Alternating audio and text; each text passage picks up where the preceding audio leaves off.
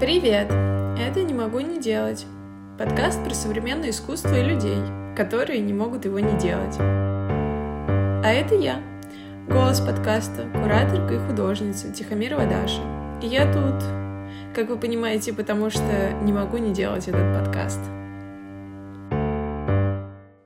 А это четвертый выпуск подкаста «Не могу не делать». С вами, как обычно, я, Тихомирова Даша. А сегодня у меня долгожданный гость, художник, преподаватель школы дизайна Высшей школы экономики, школы Родченко, выпускник Института проблем современного искусства Хаим Сокол. Хаим — активный пользователь Фейсбука и начинающий пользователь Инстаграм, так что если вы на него подпишетесь, я думаю, ему будет супер приятно. Ссылки на его странички вы найдете в описании эпизода. Спасибо, Хаим, что согласился поучаствовать в моем подкасте. Мне очень интересно вообще, какой у тебя бэкграунд, а, где ты учился, как вообще пришел к современному искусству, когда ты понял, что хочешь быть художником, и как это вообще с тобой случилось? Ну, со мной это действительно случилось, потому что э, Э, я начал заниматься искусством уже за 30, ну, в 30 лет. А, э, вот в Москву я переехал, а, мне было 33, и я был э, начинающим художником. Во всех смыслах начинающим, потому что я действительно только-только начал этим заниматься, как-то прикоснулся вообще к этому миру. И у меня нет никакого художественного образования. В Иерусалимском университете э, учил э, всякую гуманитарную фигню такого еврейского направления, еврейская литература, лингвистика, история. И э, потом, когда я уже приехал в Москву, я учился тоже в ИПСИ. Это был 2006-2007 год. Вот, собственно, и все. Вот ИПСИ исчерпывается мое художественное образование – но э, моим образованием стала моя жизнь. Это, я вообще уверен, что э, современным искусством э, нужно и можно заниматься после определенного возраста. То есть я бы на отделение современного искусства где-нибудь в университетах, в академиях не принимал бы людей моложе там, 25 лет. Ну, то есть вот как есть, допустим, в США на медицинский факультет или на юридический нельзя э, поступить после школы в 18 лет. Нужно для этого закончить колледж, да, там первую степень, какой-то бакалавриат, э, любой. А потом уже можно поступать в юридическую или в медицинскую школу. Вот на современное искусство примерно так же. Вот э, если ты помнишь, в Советском Союзе были высшие курсы режиссеров, а, при ВГИКе, да, и туда людей принимали уже не только э, с законченным высшим образованием, но уже с э, таким серьезным жизненным опытом. Это важно. И мне кажется, вот художник тоже должен быть постарше, чтобы заниматься современным искусством. Я, наверное, отчасти согласна, то, что это все-таки опыт, причем а, желательно разносторонний. И в современном искусстве, мне кажется, как раз лингвистический какой-то бэкграунд, журналистский или научный, возможно, он очень сильно тебе помогает в том, чтобы создавать какие-то интересные проекты. А еще у меня вопрос, чем ты занимался до искусства, если не секрет? Ты знаешь, э, я приехал в Израиль, когда мне было неполные 18 лет а, и прожил там 16 лет. И, и, и в этот период большую часть времени я учился. Ну, разумеется, с перерывами, где-то я работал, э, но э, в основном я учился, я заканчивал бакалавриат, потом я поступил в магистратуру в Иерусалимском университете, это все и первую, и вторую степень. Э, вот. И э, работа была таким, э, скорее, вспомогательным инструментом, да, ну просто чтобы как-то существовать, но не для того, чтобы реализовываться. И в какой-то момент мне дико надоела академия, хотя, конечно, э, э, это немножко звучит нескромно, поскольку я заканчивал бакалавриат и магистратуру всего лишь, да, я не учился PhD я не делал, да, то есть я серьезно не занимался э, академическими студиями, но вот э, много лет провел в университете. И больше всего мне нравилось там в Иерусалимском университете есть такое место, которое называется форум. Он э, построен, вот кампус э, на горе Скопус, э, как такой осьминог. То есть у него есть такое брюхо, от которого уходят в культеты вот такие лапы, такие щупальца. И форум – это вот как раз вот это брюхо, вот это место, куда собирается или там через который проходит центральное вот э, такое э, лобби, да, через которое проходят все студенты, переходя из одного факультета в другой. И вот э, больше всего я любил там сидеть на скамейке и просто глазеть на людей. Учился я не очень хорошо, и э, как-то мне не очень нравилось. Ну вот, так что до 30 лет я как бы существовал в, в таком э, каком-то странном тумане, потому что это все совпало еще и, ну, такое взросление совпало еще с эмиграцией. И это отдельный опыт э, вот такой немного маргинальной жизни, такой гетаизированный. Вот э, в основном я общался в русскоязычной среде, хотя свободно владею ивритом, на иврите. Иврит я называю э, первый неродной язык. Так что вот э, если коротко, после этого длинного рассказа сказать, что я делал до этого, до 30 лет, ну, жил, взрослел. Это прекрасно, на самом деле. Спасибо за такой ответ, потому что мне сейчас 28, и я периодически нахожусь в депрессии от того, что я еще ничего не сделала, ничего не достигла, как бы, но вроде я уже поняла, чем я хочу заниматься, может быть, этого и уже достаточно для 28. Ну, это еще, это еще и российский комплекс, потому что очень рано поступают, очень рано заканчивают, и, соответственно, рано появляются вот эти вопросы, сомнения, а вот мне уже 25, а я еще ничего не достиг, Например, в Израиле э, люди нормальные, я-то в армии не был, а вообще все, все люди ходят э, в армию, да, и парни служат три года. То есть они заканчивают армию в 21. И после этого они еще год-два тусуются, там они едут в Индию или в Южную Америку, и только потом они начинают задумываться о, об учебе в университете. Ну, те из них, которые хотят получить высшее образование. И начинают учиться в 23-24, уже будучи зрелыми людьми, да, там, после армии, после путешествий. И вот они как-то серьезнее относятся и к выбору специальности, и потом к учебе, и у них нет вот этих комплексов, что мне 25, а я еще э, второкурсник да, бакалавриата. Вот, потом все, все, все, все, все достигается немножко и, и, и с детьми также. То есть, э, например, в Израиле, там, не знаю, женщина в 35, там, в 37, в 40 рожает, и ничего, нормально. Абсолютно такая вещь. Э. Здорово, спасибо большое. Я вот хотела плавно бы перейти теперь, наверное, к твоим практикам. Я знаю, что художник, mm-hmm. который любит разные медиа, потому что я помню, как ты делал перформансы в гараже, и инсталляции ты любишь, и сейчас да. ты перешел да. на графику, а еще ты пишешь стихи. А можешь рассказать про что все это, и что тебя интересует, и что тебя вдохновляет вообще на твои практики, на твою работу? Я для начала хочу уточнить, что стихи я не пишу, то есть, во всяком случае, я так это не называю, это так, поэтические объекты, в лучшем случае, ну, тексты. Трудно, конечно, ответить коротко в формате как бы радиотрансляции, что меня питает и какие темы, потому что это уже распространяется на 15 лет. Тот самый опыт да, и наблюдение за, за жизнью, которые каким-то образом трансформируются в, в какое-то в какое-то такое поэтическое измерение. Да, я все время об этом говорю.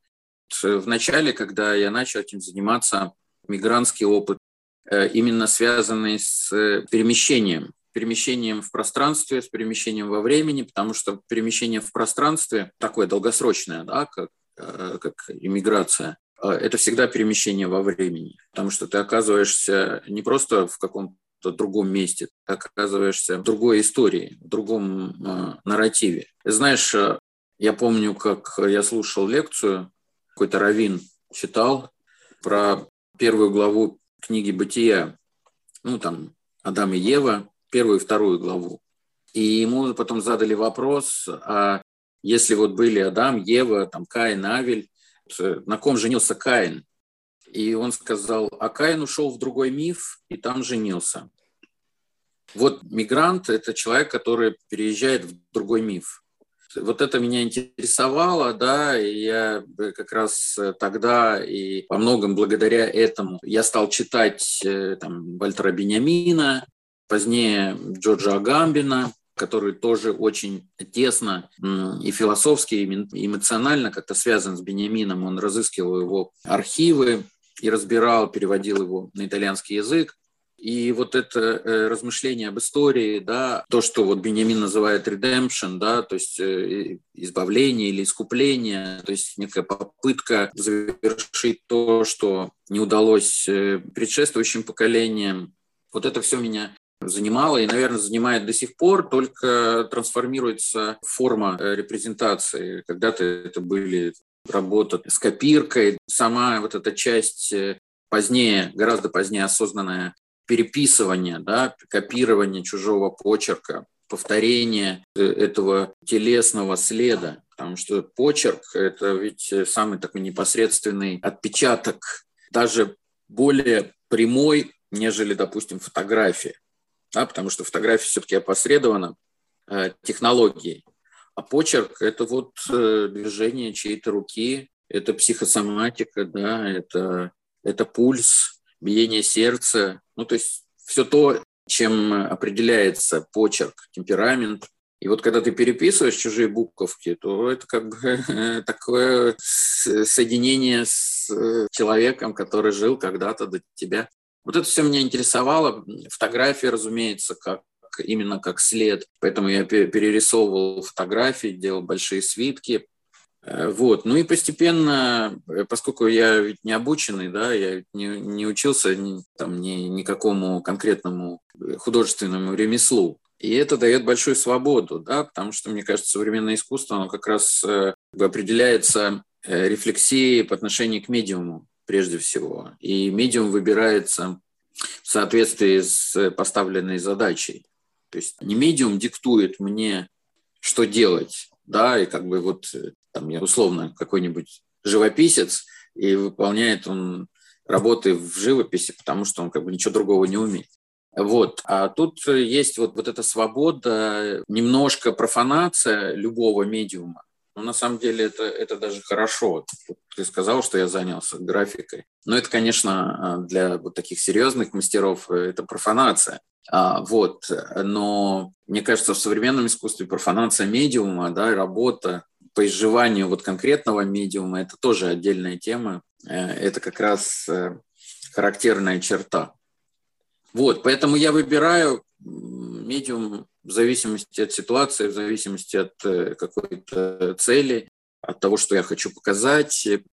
Ну и расширяется меню, да, то есть я начинаю со временем понимать, что чем более объемный, объемная форма репрезентации, допустим, перформанс, там, я не знаю, видео, графика, тем это как-то убедительнее. Я согласна с тобой. А что ты думаешь по поводу насмотренности? Она мешает или помогает? Именно то, что ты видел много разных технологий, методов, методик, разных э, художников. В практике это помогает или это скорее мешает?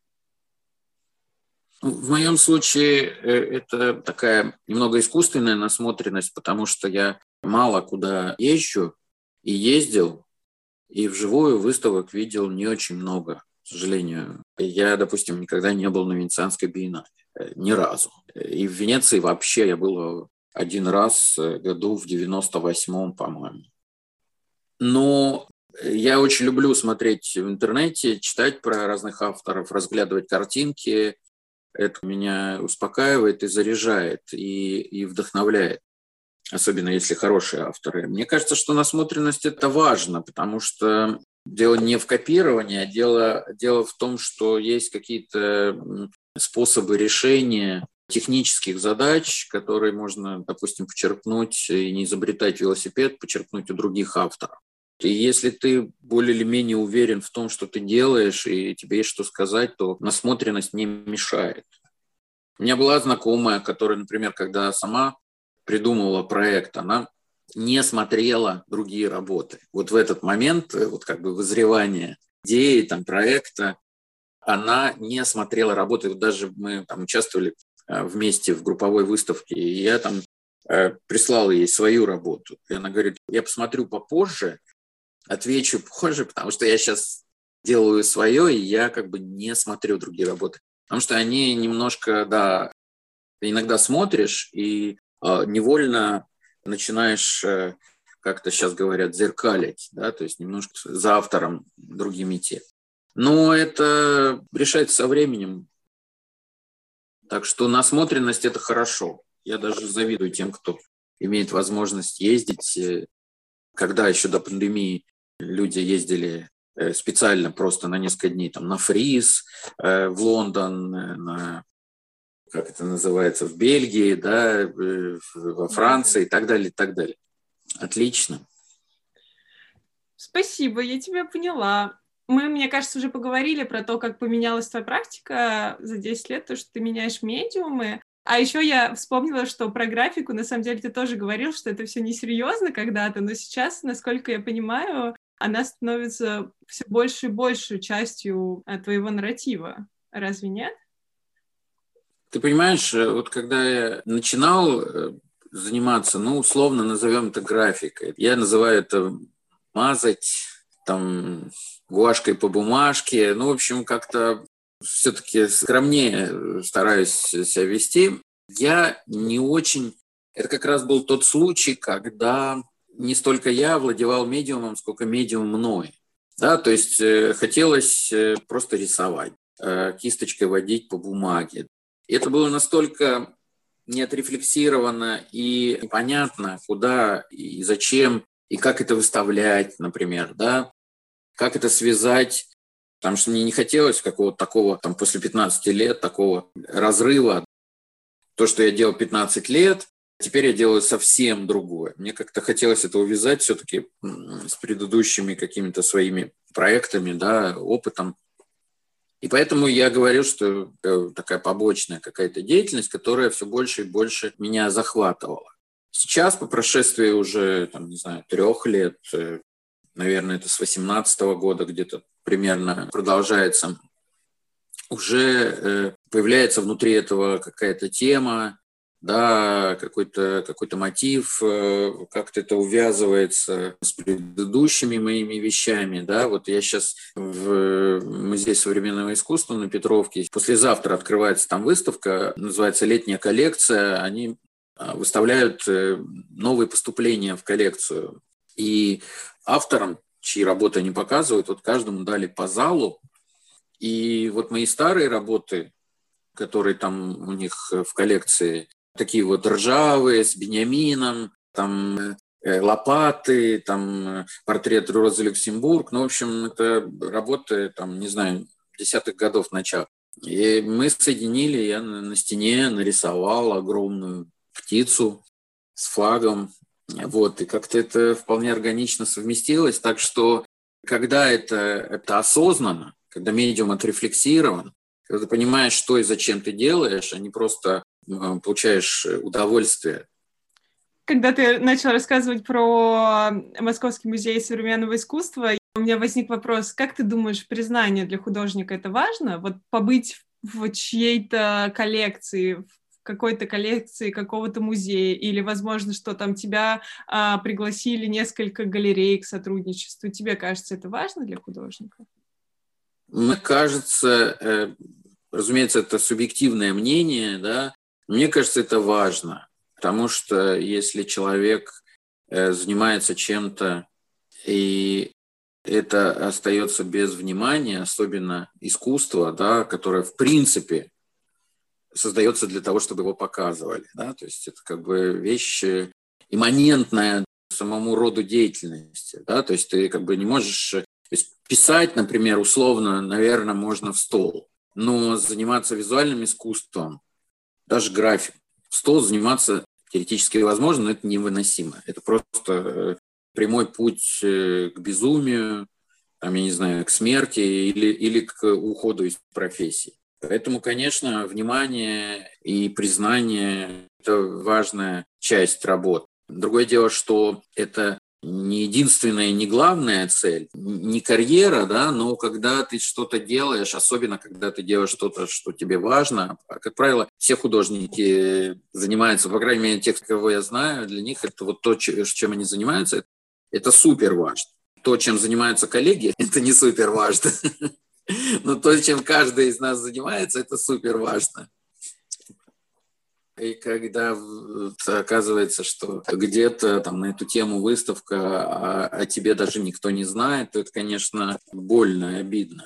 С другой стороны, с другой стороны, это все порождает, конечно, э, ревность, амбиции, там, я не знаю, э, страдания, да, невероятные там разочарования. Это тоже есть. Но я по прошествии 15 лет сейчас э, как-то начинаю на это смотреть более философски, что ли. И я понимаем, что признание, допустим, да, попадание в коллекцию – это вещь, которая скорее относится к экономике искусства, там, не знаю, к социологии искусства, но не к самому искусству, да, то есть надо различать институциональную жизнь э, и, и искусство. Не всегда искусство там какого-то художника вписано в, в институциональную систему. Да, я согласна, то, что это разные полюсы, возможно, но это полюсы одного, как бы одной сферы все равно. Просто я сейчас вижу, что у нас достаточно интенсивный курс, мы общаемся и с художниками, и с коллекционерами, и с галеристами, и с кураторами, и ты понимаешь, что все равно, если никто не помогает развиваться искусству и арт-сфере, то она все-таки стагнирует. Ну, то есть это все постоянно выживание, если просто нету людей, которые, которым это интересно и которые хотят в это там вкладывать условно деньги, ресурсы какие-то свои. То есть я просто вижу, допустим, даже в Москве, мне кажется, как и ты, я вижу много талантливых молодых художников, которые реально делают искусство, потому что им это нравится, и они не получают ничего, и они живут достаточно такой маргинальной как раз жизнью таких панков. Может быть, это помогает угу. их искусству, но вопрос, как долго они смогут в таких условиях жить. Согласен, это очень тяжело. Это фрустрирует, невозможно. Ну, сейчас, мне кажется, даже в тех э, странах, э, где искусству уделяют больше внимания и больше денег, э, или, по крайней мере, до недавнего времени так было, да, а все равно жизнь художника – это как бы такое вот прикарное такое существование, когда сегодня у тебя грант, а завтра нечем платить за свет, да, там, сегодня у тебя купили, а следующий раз купят через полгода. Художник, э, в принципе, это самое такое легко эксплуатируемое существо да, вот в этой системе. Потому что, э, например, в России совершенно не принято э, платить гонорары за участие в выставках. Да? То есть, э, ну, некоторые, допустим, частный музей, например, гараж, эту практику меняет, справедливости ради, надо сказать. Но в целом до недавнего времени и до, до сих пор, да, там, не знаю, приглашают какую-то большую групповую выставку. Гонорары художников не то, что они как бы не, не присутствуют, они даже отсутствуют в изначальной смете. Да, то есть зарплату получает, допустим, вот э, я вчера монтировал, да, и э, нужно было там подвести часть э, там, лопаты.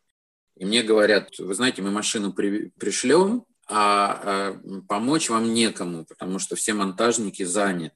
Ну хорошо, я там вытащил лопаты, это не очень тяжело, но это заняло какое-то время, то есть мне пришлось там попотеть, носить. В то время как водитель стоял и разговаривал по телефону, потому что ему не платят за то, что он носит лопаты, а за то, что он водит э, машину, да. И я приехал, и, э, в общем, потом еще был там на монтаже, я же не говорю о том, что там рисовал, но э, монтажники, они там обижаются, что как-то туда-сюда их э, дергают, и, вечно там художники недовольны, но при этом они на какой-то зарплате. А художники и это сплошь и рядом. И в этом смысле я согласен, что, конечно, это ужасно фрустрирует, и а, в какой-то момент вплоть до желания радикально с этим покончить. там уйти в какую-то другую сферу. Просто в моем случае, я как бы гуманитарий, я не могу да, уйти в другую профессию, просто ничего другого не умею. Да, я умею чуть-чуть рисовать, чуть-чуть писать, и, да, и, и все. И вот эти мои умения, они реализуются в современном искусстве. То есть там все так как-то сложилось. Ну да, да, без поддержки очень сложно. Не знаю. Ну вот я опять же говорю, что надо различать вот экономику, искусство, э, там, не знаю, политику искусства. Есть те художники, которые очень хорошо умеют э, вот э, в систему как-то вписаться. Да? Но это отдельные таланты. Да, вот то, что называется soft skills, которые надо всячески в себе развивать, но я никак не могу. Да? Общение с людьми, там смолтоки, заведение знакомства и, главное, поддержание этого знакомства. Какие-то какие взаимовыгодные проекты, там, сегодня я тебя пригласил, завтра ты меня пригласил. Но это отдельные таланты, да, э, умение убеждать, там, не знаю, богачей, потому что там, на, особенно в России, на богатых людей производит впечатление, как ты выглядишь, как ты говоришь, как ты пахнешь. А на искусство смотрят уже там, в десятую очередь. Да? То есть потому что для них это все равно э, как бы некий условный такой мусор, который может преобразоваться в товар, но только в упаковке. Но это не только богачи, это, допустим, высокая номенклатура, какие-то крупные кураторы, директора музеев. Они же как, э, как менеджеры в больших корпорациях. Это тоже как бы вот э, часть вот этого класса. Так что да, Отчасти художник должен уметь в этом вариться. И если он не получает деньги как-то, да, он не заставляет э, проливаться на себя э, вот, э, да, денежный поток как-то направлять на себя или там не нашел ту дырку в трубе, то отчасти это проблема самого художника. Но при этом ты завел Инстаграм, и вообще ты очень много всего публикуешь в Facebook. Тебе не кажется, что интернет — это тоже очень большая площадка для самопродвижения? Возможно, сейчас это такая же важная площадка, как и смолтоки и важные встречи. Нет, это тоже инструмент, которым надо пользоваться, а не просто его иметь. И в Инстаграме у меня э, самое большое количество лайков, по-моему, было 45 а, или 50, ну, неважно скажем, 55. Э, я так и не понял, как им пользоваться, честно говоря, я завел его, но и публикую, но у меня в ленте крутится не более 10 человек, и на эти 10 человек э, хотя я подписан на многих, и многие на меня, но я не умею этим пользоваться. И на эти 10 человек еще 10 реклам, поэтому я ленту пролистываю примерно за 5 минут, и все, она не, у меня не возобновляется. Я не понял, как им пользоваться. Что касается Фейсбука, то это для меня такая получилась э, отдушина, да, вот в условиях, когда все выставляешься э, не очень часто и не всегда там, где хотелось бы, и ограничен в пространстве, то Facebook для меня это просто выход э, на какую-то более широкую аудиторию. Но опять же, широкая аудитория, тысячи людей в среднем через там, 5 лет после его, там, 4 года, там в среднем где-то 100 лайков на пост. Это в среднем, да, то есть э, когда я начинал, там, я думал, что 40 – это вот уже хорошо. Но это некая иллюзия, да, видимости насколько она увеличивает э, мои возможности, я, я не уверен, я сомневаюсь, что... Потому что пока Facebook не привел, э, вот в моем случае, ни каким-то приглашением, ни каким-то серьезным покупкам. У меня время от времени покупают небольшие картинки через Facebook. Но это просто рисуночки, которые стоят э, действительно какие-то ну, такие человеческие доступные деньги, э, но это тоже крайне нерегулярно. Это не то, что там каждый месяц я продаю энное количество. Это тоже не инструмент, а скорее такая дополнительная среда обитания.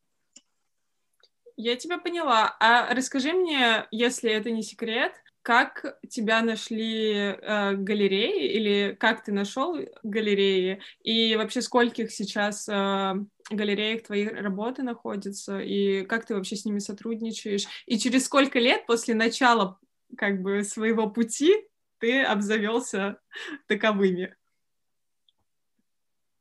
Когда я приехал в Москву в конце 2000, 2006 начале 2007 Тогда не было навязчивой идеи э, молодой художник, тогда это только все начиналось.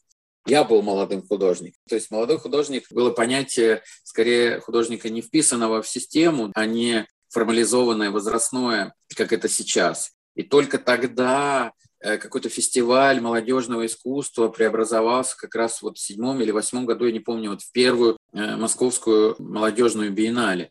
А, поэтому молодых художников не было, и вообще такой истерии не было по этому поводу. И каждое новое лицо было заметно, потому что а, узок круг. И началась э, такая нормальная московская мясорубка, когда тебя стали приглашать. И тут надо очень быть э, избирательным и четко понимать, э, чего ты хочешь. И это не мой случай. Вот. И поэтому я стал участвовать в десятках выставок, вот. И неизбежно, конечно, ко мне обратились э, коллекционеры, галеристы, но это часть э, такой вот огромной машины эксплуатации, когда э, художника приглашают не столько и не только из-за его каких-то достоинств. Понятно, что галеристы приглашают художников в первую очередь, если чуют запах денег. Галерист приходит и думает, вот это можно продать вот это людям нравится, там уже покупают, и он хочет оседлать этот э, еще не поток, но ручеек денежный. Другие галеристы работают на имидж. Но это в России так, я не знаю, как на Западе, у меня нет западных галерей.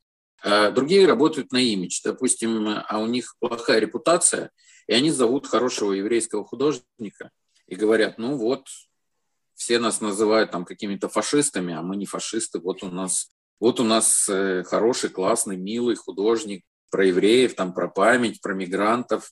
Третий по дружбе. Ну, то есть ты как бы с кем-то э, в какой-то компании знакомишься и, и, и так далее. Да? И это все, конечно, для художника большое разочарование, потому что я э, вот в России, честно, не знаю, за исключением тех, кто начинал давно, не знаю, кроме одного, истории большого такого финансового галерейного успеха. Ну, то есть я знаю пару человек, у которых такой скачок реально произошел, но это скорее исключение, чем правило. Все остальные становятся ну, служащими, да, приписанными вот крепостными галереям, и художники галереи в меру сил и способностей как-то друг друга стараются друг на друге заработать, скажем так. Но для меня это большое разочарование. У меня нет э, истории регулярных продаж. Только вот со временем репутация, когда э, некоторые коллекционеры э, собирают коллекцию, и есть некий список имен, которых они должны по умолчанию купить. И это хорошо, что я вот попадаю в такие списки, но печально то, что ну, это как бы одноразовая такая закупка, и, как правило, эти люди не становятся моими коллекционерами. То есть, как бы коллекционер это же не только человек, который один раз тебя купил, это как раз скорее такая случайная встреча. Коллекционер это человек, который приходит регулярно, там, покупает и так далее. Да, интересуется. Э, и главное, не торгуется. Ну или вы с ним достигаете какого-то паритета, договоренности, что вот э, он покупает э, регулярно, много, и за счет этого дешевле. А когда человек приходит там раз в несколько лет, там раз в пять лет и говорит, «Э, мне это дорого, давайте половину, я готов заплатить, ну, ты как бы ты там долго-долго там сопротивляешься, упираешься. Он говорит, ну нет, ну смотрите, это же как бы ржавые какие-то корыта, ну чего там, ну вы поймите, это же скорее одолжение вам. И, э, наконец, ты прогибаешься, и он говорит, сейчас у меня таких денег нет, я в течение года выплачу. Ты говоришь, ну как, ну я же как бы снизил цену, это как бы цена вот здесь и сейчас наличными, а не когда-нибудь. Ну, в общем, это разные истории. Пока у меня швах, у меня две, отвечая конкретно на твой вопрос, э, формально две галереи. Я сотрудничаю с питерской галереей Ананова уже много лет. Ну, просто у нас какие-то вот такие сложились дружеские э, отношения не очень взаимовыгодные, потому что продажи появились там лет через 8 после начала сотрудничества, и они имели такой вот э, случайный, да, такой взрывной характер и ну, не, не вышли на какой-то вот постоянный уровень. И э, в Москве Роза Азора, я с ней тоже сотрудничаю, ну, тоже так вот на таких, э, такой проектной основе. Есть я делаю там раз в год э, выставочку, э, и все. И денег это почти не приносит. То есть это в какие-то моменты как-то с неба вдруг падает, и это меня спасает, дает мне немножко пространства свободы. Да? То есть когда там покупаю даже одну работу ну, за нормальные деньги, то как бы это дает мне немножко глоток воздуха, что я не должен да, думать, что где мне сейчас за няню заплатить еще чего-то. Спасибо большое, Хаим. Э, для меня это тотально какой-то другой взгляд. Я вообще никогда не была в поле вот этого контекста. И сейчас я нахожусь в поле там европейского, итальянского конкретно. И для меня это два вообще каких-то разных сейчас параллельных э, мира. И хотя мы говорим с тобой вроде про арт-рынок в целом, но это очень сильно по-разному и с разными эмоциями по крайней мере, я так вижу, потому что буквально вчера я была в галерее, которую основал там э, мужчина э, 10 лет назад, и он брал художников, это были первые их выставки, то есть в его галерее были первые выставки этих художников, и сейчас известные в, ну, по меркам Италии, то есть там, там топ-20. И вот он там рассказывает, uh-huh. и вот у меня сейчас продолжаются с ними отношения, и он прям их растил, поддерживал и был вот таким вот человеком, который постоянно следит и скорее оберегает художника, чем, э, чем пытается на нем заработать. Тут э, проблема в том, что заработать даже никто не пытается. Галерейный бизнес, он же развивался немножко таким странным, витиеватым образом. Галереи предшествовали институциям. И во многом, там, начиная с 90-х, Э, выполняли функции скорее институций, таких выставочных пространств, э, таких э, сетеобразующих структур, и уже во вторую очередь вот продажи, коммерция. То есть, конечно, цель была продавать, и в какой-то момент, там, в середине 2000-х появились деньги такие большие, и казалось, что все хорошо до, до кризиса 2008, 2005, 2006, 2007. Но до этого и, надо сказать, и во время этого, и после этого галереи выполняли скорее функцию институций. И в тот момент, когда появились институции, это как раз произошло вот 2007-2008, там можно посмотреть, э, гараж открывается, по-моему, в 2007 или 2008, потом фонд ВАК, э, наконец-то после ремонта открывается то, что называлось дом фотографий, ну, и так далее, и так далее это сопровождается просто с э, каким-то катастрофическим а, падением галерейного бизнеса, да, то есть там, не знаю, закрывается Гельман, закрывается Айдан, переформатируется Excel галерея, причем Лена Селина ездила на Базель, на Фриз, Овчаренко ездил на Базель. И это все, конечно, именно из-за того, что из них изъяли ту институциональную составляющую, да, коммерческая была как бы... И понятно, что людей, которые готовы покупать э, и способны покупать, очень немного. Ну вот, так что вот э, совокупность обстоятельств, и я назвал только часть из них, мне кажется, и сформировали такой довольно скромный ландшафт галерейный, в котором э, галерейщики скорее какой-то бизнес свой ведут, и художники там постольку поскольку. Да, видимо, как-то так и получается. Слушай, я еще хотела спросить, кто тебе нравится из молодых художников до 30, потому что я вижу, что ты следишь, иногда даже что-то покупаешь, и мне интересен твой взгляд на это тоже. Ну, это сложный вопрос. Я, во-первых, э, не то чтобы слежу, я, честно говоря, уже запутался и покупаю крайне редко, просто крайне редко. Ну вот я подписан на Ваню Волкова я даже не знаю, ему до 30, наверное, до 30. Человек э, действительно, который сочетает в себе и умение, и вот такой современный взгляд, э, и одновременно и чувственный, и ироничный. В общем, в нем, мне кажется, есть такое вот очень что-то настоящее, да, мне это очень нравится. Ну и кроме того, по форме мне это нравится. Это остроумно и вот прямо молодец. Вот недавно я был э, на выставке Любы Ягдановой и Ани Брандуш. Смотрел их видео про русалок. Я про это тоже писал на Фейсбуке, и, и мне тоже очень понравилось. Это, это тоже очень здорово.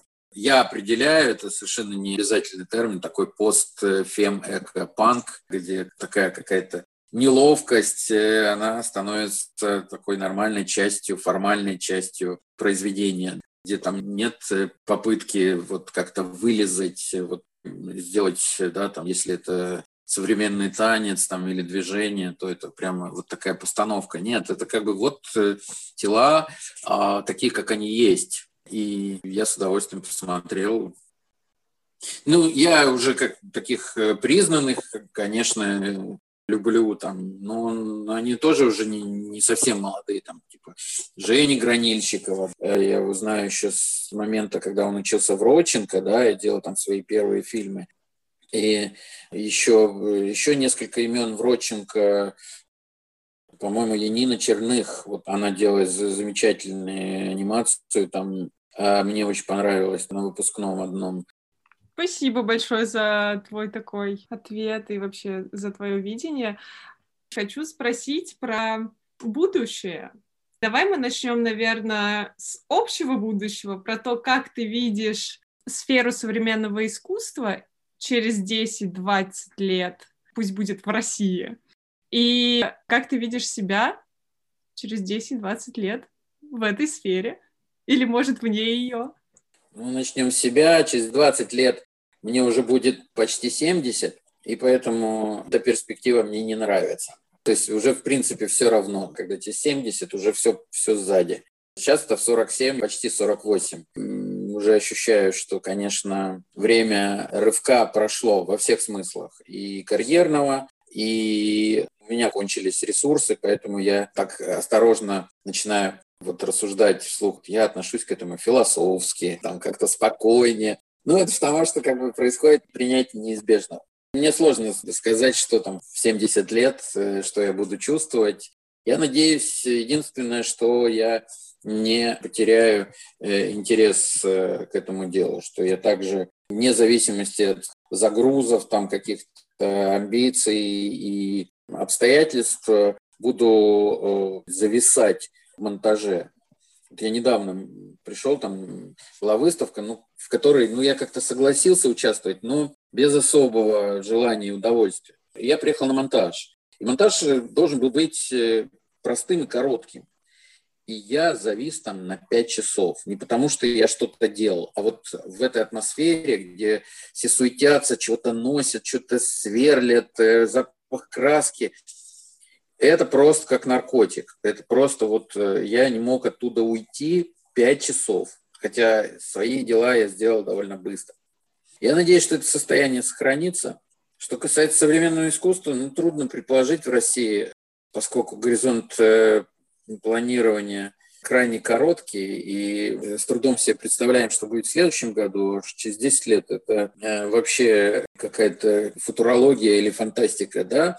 Но мне кажется, что произойдет э, неизбежное и довольно характерное сращивание государственного, э, олигархического в некое единое целое, и вот будет, как и сейчас на самом деле, будет некое официальное искусство, которая показывается, и которая еще, там, в отличие от Советского Союза, хотя тоже не намного больше задает какое-то пространство, еще какие-то есть э, более-менее свободные границы. Но они все сужаются, сужаются. И будет какое-то официальное искусство такое хорошее, но уже в меньшей степени современное. Тенденция, мне кажется, вот такая, что то есть э, две тенденции, они уже давно наметились. Одна тенденция – это встраивание современного искусства в традицию э, вообще искусства мирового, вот, соединение даже не с авангардом, а с э, золотым веком, да, там, попытка их как-то соединить, и, соответственно, выбор художников, а, которые специализируются в а, традиционных э, жанрах живописи, там, скульптуры и так далее. Вообще в России как бы вот в современном искусстве я не ожидал. Вот скульптор, да, это стало как бы таким очень важным э, определением биографии там, или живописец. И вторая, параллельная, ну, в общем, тоже смежная тенденция – это превращение или сращивание современного искусства вообще с шоу-бизнесом. То есть это э, в широком смысле слова дизайн, ну, развлечение, когда вот современное искусство показывается не потому, что э, оно ставит там какие-то свои задачи, там пытается рассуждать о мире, а потому что вот есть, э, не знаю, выставка мехов, есть выставка современного искусства, есть э, там консерватория, еще там что-то. Ну, в общем, для разных аудиторий.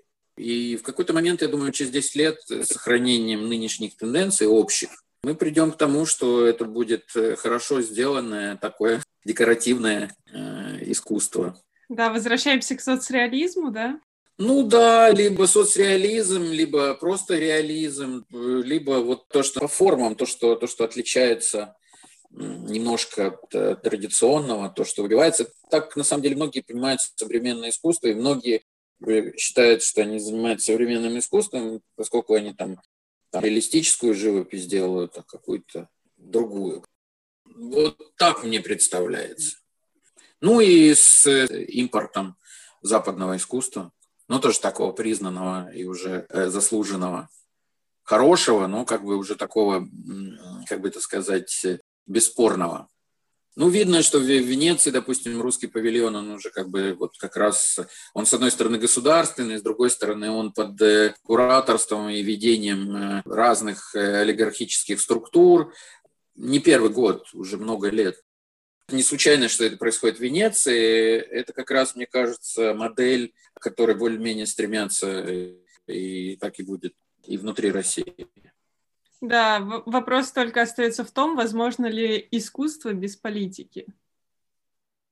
Ну, э, Вопрос, какая, какая политика, то есть ну, если остается ли искусство автономным, или это будет э, то, что я называю управляемая автономия. То есть это некая автономия, но как бы, которая регулируется. Мы же знаем, что уже сейчас нельзя там показывать. Э, ну, либо это показывается, но как бы, когда э, большой дядя отвернется, части тела, особенно женского, Нельзя говорить о каких-то вещах, не обязательно какой-то большой политики, не знаю, тема ЛГБТ, там, расовых отношений. Э, да даже серьезное какое-то искусство, связанное, допустим, с историей, с памятью, оно же как бы тоже идет очень-очень сложно. Ну просто это я знаю по себе, но ты как бы ты можешь про мигрантов говорить, и все, да, да, мигранты.